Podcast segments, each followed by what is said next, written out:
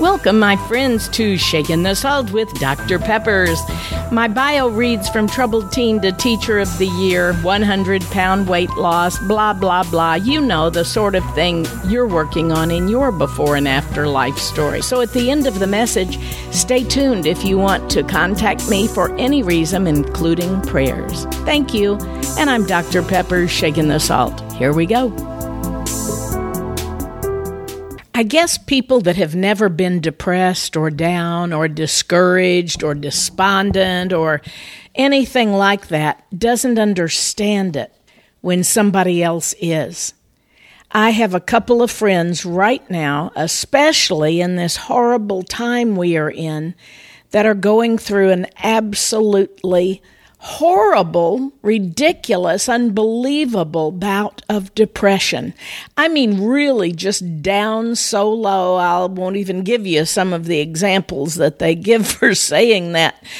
But you know, this is really something that most people experience to a certain extent. We all get discouraged when something doesn't go our way, or we all get a little bit down when, and especially a big down when we have a loved one in the hospital or somebody dies or something to that extent.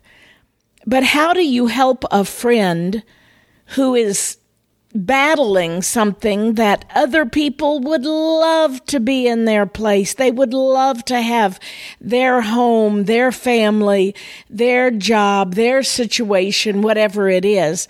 And the one that is discouraged and down and depressed says the same thing. I have no reason to be depressed. I have no reason to feel this way. I even feel more depressed because I do feel this way. I feel so ungrateful. I feel so selfish. And I feel, well, stop the feeling part first. I'm going to help you just with a couple of ways that you can deal with this because I've been there, done that, and I threw away those t shirts, let me tell you. It was when I was young and I was going through, I guess, my um, change into my youth. I mean, from youth into my new life, I was a young married woman. I had battled depression in high school, had even had three suicide attempts for those of you that didn't hear that one. That's way back in my podcasts at the very beginning somewhere. I'm not proud of that at all, but I understand it more now. And that's why when somebody says to me, I just feel horrible because I feel depressed. Well, first, don't feel horrible. The first step is that you acknowledged it. And now you can get some help. And I'm not just talking chemical help, although sometimes it takes medical intervention. And don't feel guilty because your doctor puts you on something. You know, feeling discouraged, feeling down, it's just a, it's a fact of life. We all go through it to some aspect, whether you're rich or poor or have everything or you don't, or whether you have a truckload of money or you're dirt broke. It doesn't come with the territory. In other words, as my husband and I have traveled around literally the world, we have been in places where there were cardboard roofs or tin roofs, dirt floors, kids out playing in the dirt, even drinking from puddles of water because there's no fresh water. And yet you go to these families and you see them hugging and loving and grateful. And sometimes when we're on a missionary venture, these people are down on their knees with their children, holding hands and praying and thanking God that they will have enough food for dinner expecting that somebody will stop by with something, as they always have. Now, discouragement alone can sap your energy, but when you add depression to it, you may not even feel like living. So, I'm going to use this time as well as the next podcast to deal with this because I've seen so much of it. I'm going to center it on two of my real close friends. One feels and says that she has absolutely no reason to be depressed and she doesn't want me to tell anybody that she is and she doesn't want her family to know it and she tries to hide it from her friends, and yet she's trying to deal with it. Now, the other one, I'll just say right now what the disease is it's Lyme disease. And she's had it for several, if not many years, long before I knew and met her. And Lyme disease not only zaps your strength and your energy and can take a toll on your body when you find yourself one morning able to get up and walk, and the next morning you can't even bring your feet over the side of the bed, literally. You are absolutely just paralyzed. And of course, you're going to be discouraged or down in the midst of this. And this friend of mine is happily married. She has a loving, giving, wonderful husband who has been there with her through every step of this. But he doesn't know what to do to help her either. And that's sad and discouraging for him. So, whatever the source of your discouragement, whether it's just been a temporary thing that happened, like another friend of mine whose parents both were killed in an automobile accident last year, or whether you have a child that is extremely sick that you don't know if they're going to make it, or if you've lost your job. There's lots of reasons, but I want you to particularly listen to me because Dr. Peppers has a little advice here, and part of it is what I learned to do when I went through it, and part of it is what my friends are telling me they do, and part of it is just good old common sense. Number one, and this is what the experts say, and there's a lot of scientific research to back this up do not rush the process. Do not say, all right, tomorrow when I wake up, I am not going to be discouraged, down, or depressed. I am not. No, there's a process. I love to tell a little story that you've probably heard me tell too about when the caterpillar has just been formed in the little space, the little cocoon where the worm was.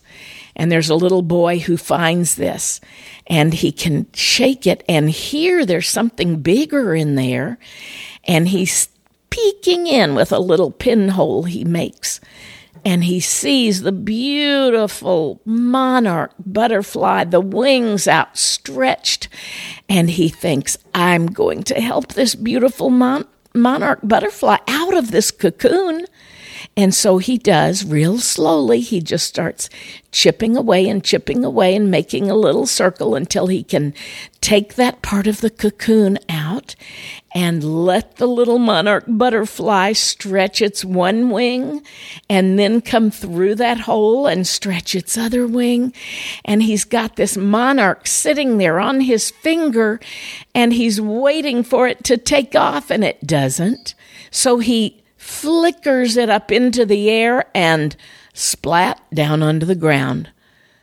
The butterfly falls because it can't fly.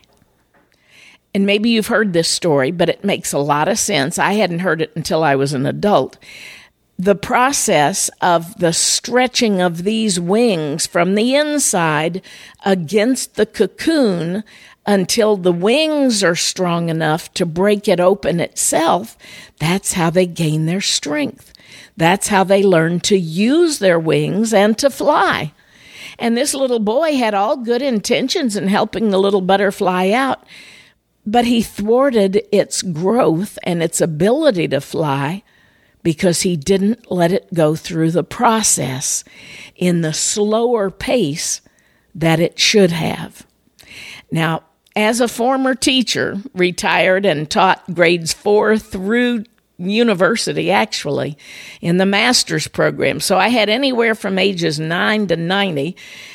I know that there are parents, good parents with good intentions, and my sweet 95 year old mom is listening to this. So I love you, mom, and I know your intentions and your love were pure and beautiful. But sometimes parents help their kids out too much. They don't want them to hurt. They don't want them to strain their little wings. They want to help them get out of that little cocoon and to be better. And so they become the hovering, what many teachers call the oh, helicopter parents that are hovering over their children at school and they have to have space, mom and dad. They have to have some room to grow, to spread those wings, to fly. And so, number one, to help you in this discouragement and getting down is to just let the process go slowly the way that it should. Next podcast, I'm going to give you a couple of things to do during that time. But for right now, the first one after this is what we hear in the old cliche let go, let God, let go, and let God. If you think about it, if you've ever done it, if you have no other option, then it's true. It does work. Let go and let God. Father God, I pray right now for the one that is listening that may be down and out, that may be discouraged or depressed, one who's maybe going through a divorce. There's a lot of D's we could bring in here, but there's one thing I know, God that you are not the source of all of this contention. You are not the source of the pain and the agony and the mental anguish. You are not the source of the things that are bad and hurtful. All things good come from you. And you are waiting for your children, whether it's during this time or during a time of true joy and happiness. You're waiting for us to come back to you to truly let go of whatever it is we're holding on to and let you become the one who changes our situation, changes our moods, changes our very desires, and certainly you change our destiny. As you tell in Jeremiah 29 11, I know the plans I have for you. Plans not to harm you, but to bless you, to give you a future and a hope. And God is the encourager and tell him what you're feeling. If you're going to tell anybody, tell God. Let him know. If you're mad at him, let him know. He'll help you in that situation. If you're just angry with yourself, let him comfort you. If you've been through something very tragic, let him be the one who puts his arms around you and rocks you as a mother or father would and gets you through this time. In Jesus' name. Amen. Run to God. Go to that word of His, that Bible that's up on your shelf, that old dusty thing sitting up there. Go to the 100th Psalm. Go to the 23rd Psalm. Go to John 3. Go to Romans 8. Go to Philippians 4. Each one of those will bless you, comfort you, lead you, and guide you, I promise. Until next time, when I give you some more ideas on getting through this time of being down during this COVID crisis, I'm Dr. Peppers, shaking the salt. Thanks for staying on, my friend. If you would like to contact me, visit saltandlightministry.com. If you want to share your story with me, ask a question, have me come speak to your group, or maybe just request prayer. Once again, saltandlightministry.com. Thanks and God bless.